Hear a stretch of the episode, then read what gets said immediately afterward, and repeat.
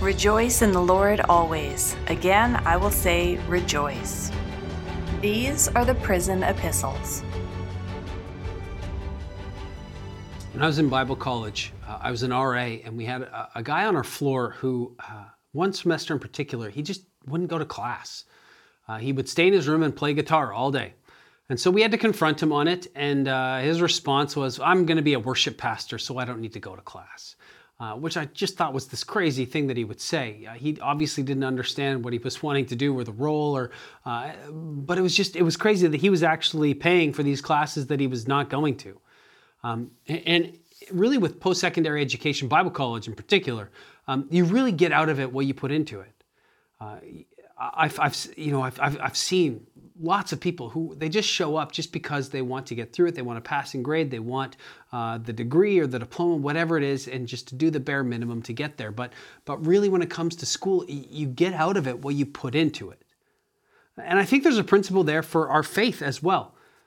That there's an element of, of we get out of it, that there's a depthness a depth that comes based on, on what we're willing to invest. And uh, I think James says that really clearly when he says, um, draw near to God and he will draw near to you, right? There's this, there's this process of, of how deep do we want to go? How much life, how much fullness do we want to experience in Jesus? Um, and, and God has kind of given us that choice. And, and that makes sense when we realize that uh, our faith is, is rooted in relationship. And there are relationships in your life. If you invest time and energy and thought and care, uh, if you invest in those relationships, they become rich and meaningful relationships in your life. Uh, but if you don't invest time or, or care or concern or, or, any thought at all, then those relationships really quickly dry up and, and kind of just become stagnant and in some ways meaningless. Um, I think God has given us that impetus uh, of what do you want in this relationship? How much life, how much fullness do you want? Um, this week, we've been talking about Paul's call on the Ephesian church, coming out of uh, who they are in Christ to now how to respond to that. And, and Paul's, um, Paul's uh, pleading for them is that they would walk in, in unity, uh, in maturity. And here we're going to see that, that Paul calls them to walk in fullness.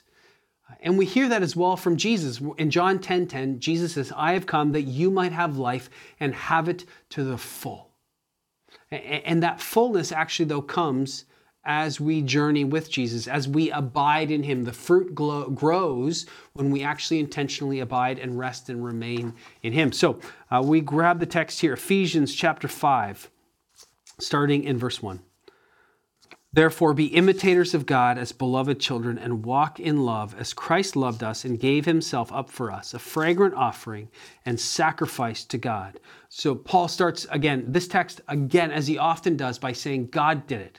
God goes first, that, that it's grace first, and we respond to the grace that God has given us. That, that it's, it's not by the works that we've done, but it's by the grace of God. Only let us live up to that which God has already given us.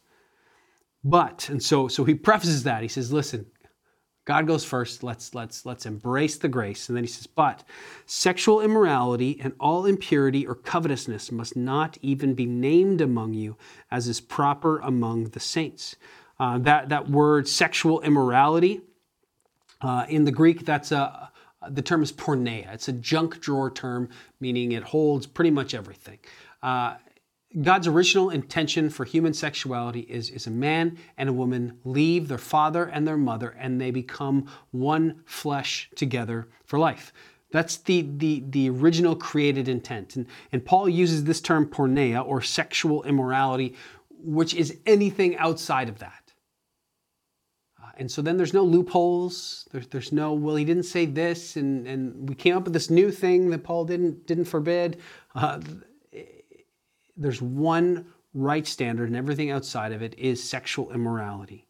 Uh, sexual immorality and covetousness as well. He also says this, this, this yearning, this, this constant need for more. And so, if you ever think uh, the Bible was written, you know, thousands of years ago and, and doesn't apply to us today, here Paul is talking about uh, sexual immorality and, and greed, uh, which, if there's any two issues still present in our life today, it's these two.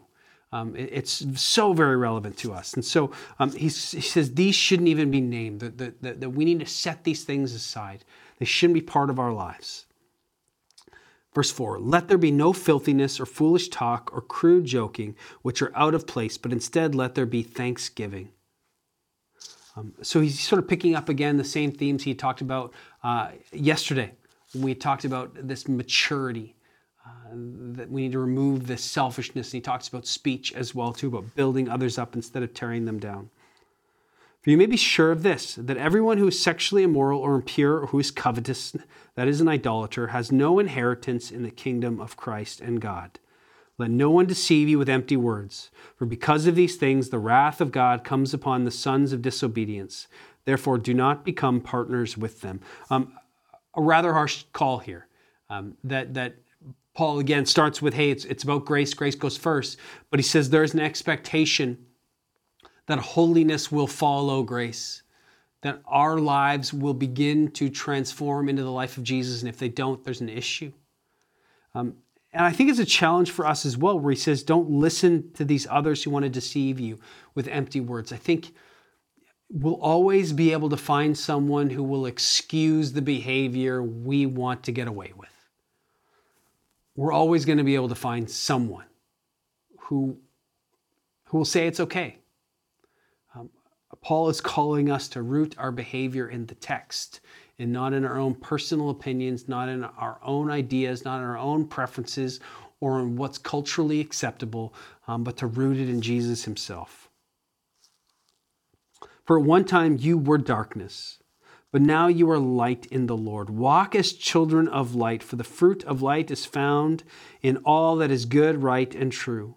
And try to discern what is pleasing to the Lord. Take no part in unfruitful works of darkness, but instead expose them, for it is shameful even to speak of the things they do in secret. But when anything is exposed by the light, it becomes visible. For anything that becomes visible is light. Therefore it says, Awake, O sleeper, arise from the dead, and Christ will shine on you.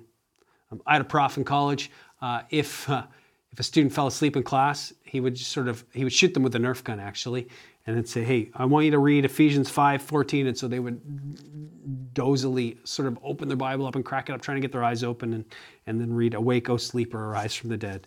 Um, Paul is talking about darkness and light, about living in darkness, and and even I think pressing on us. It's not just what can we get away with what will God allow us to do? What can, what can I do and still be saved?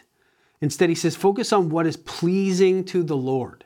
It's, it's a bit of a different shift and about not living sort of in, in this shame, not having to hide certain behaviors, right, like you do in the darkness, uh, but rather being okay living fully exposed in the light. There's, there's nothing to hide. My behavior, my conduct, my life, what I'm trying to do is pleasing to the Lord. I, I live fully in the light. There is no darkness, there is no shame, there is no guilt. Paul is calling us to live in that way, to wake up to live in the light. Look carefully then how you walk, not as unwise, but as wise. There was a memory verse from last month, and that was it uh, for our kids' ministry. Making the best use of time because the days are evil. Therefore, do not be foolish, but understand what the will of the Lord is. And do not get drunk with wine, for that is debauchery. Be filled with the Spirit. Here he's talking about resisting the, the pull uh, of mind altering and, and, numbing substances. Um, and so uh, I think it's applicable as well to uh, the area we live. I mean, when it comes to pot, when it comes to alcohol, um, he's saying avoid the, the mind numbingness, but instead of trying to be filled with that artificial uh, spirit, he says, be filled with the Spirit of God addressing one another in psalms and hymns and spiritual songs, singing and making melody to the Lord with your heart, giving thanks always and for everything to God the Father, in the name of our Lord Jesus Christ, submitting to one another out of reverence for Christ. Um, what I see here is Paul calling on the church to walk in fullness, not to compromise, not to settle, not to look like the world, not to try and accept salvation, but still live in darkness, still live in shame, still live in a way that is opposed to what God is calling us to. He says, No, live in freedom, in the fullness of what God has for us. And and it, I think it kind of comes down as well to this choice that God has given us of, of, what kind of depth do we want in our faith? What kind of authenticity and freedom do we want in that relationship? What do we want from that?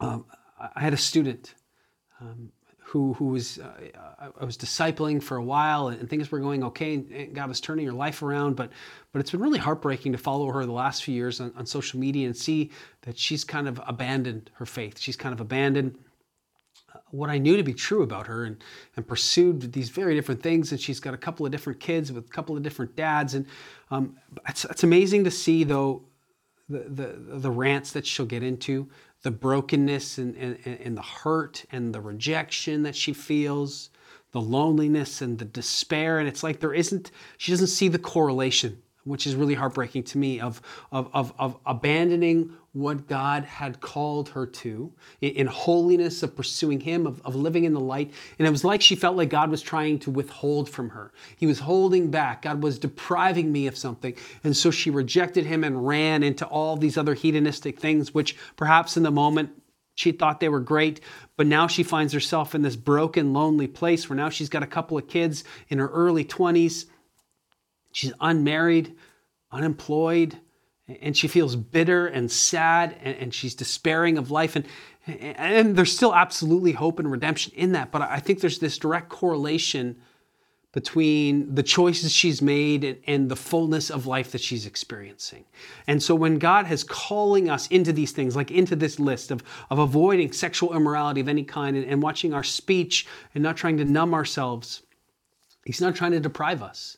Instead, it comes back to what Jesus said, where he wants us to have fullness of life, and it's going to look different than the world. And, and, and that, that's going to be difficult for us sometimes to really grasp, but, but the fullness of life that God is calling us to is going to look different than the world, and the world won't understand it. But we look at the brokenness and the despair and the suicide and the substance abuse in the world, and, and this, this, this treadmill of sort of pursuing more and more and more, only to find more and more hopelessness and desperation, while also championing to the church, saying, You have no idea what you're talking about, you're missing the boat, you're depriving yourself. All these things, God says, No, listen, life, fullness of life is found in obedience. And, and, at first, that might not make sense. Obedience is really difficult, especially in the beginning. But, but Jesus says, Do you trust me? Paul says that God wants us to experience the fullness of life and in unity, in maturity, and in obedience, the fullness of life. Are you willing to trust Him?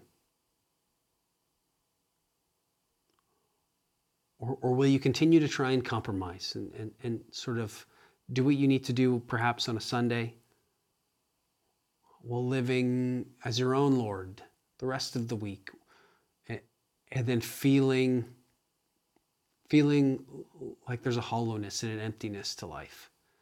Are we willing to trust God fully in obedience that He has fullness of life for us, even if some of the things He's calling us to maybe makes no sense? Are we willing to trust Him that He has the fullness of life for us? Let's pray. Father, help us to. Uh, to slow down. To slow down, to bow our knee to you and to trust you. To surrender these things that we need to surrender to you. God, that we would walk in unity, that we would, we would shed off the sin that inhibits us from maturity, and that we would walk in the light not feeling like there are things we need to slink in the shadows, but rather embracing the call that you have on our life, walking fully in obedience. And God, we pray that we would experience the fullness of life that you have for us. Life here, now, and forever. Give us that kind of faith. In Jesus' name we pray. Amen. Hope you have a great weekend. Talk to you soon.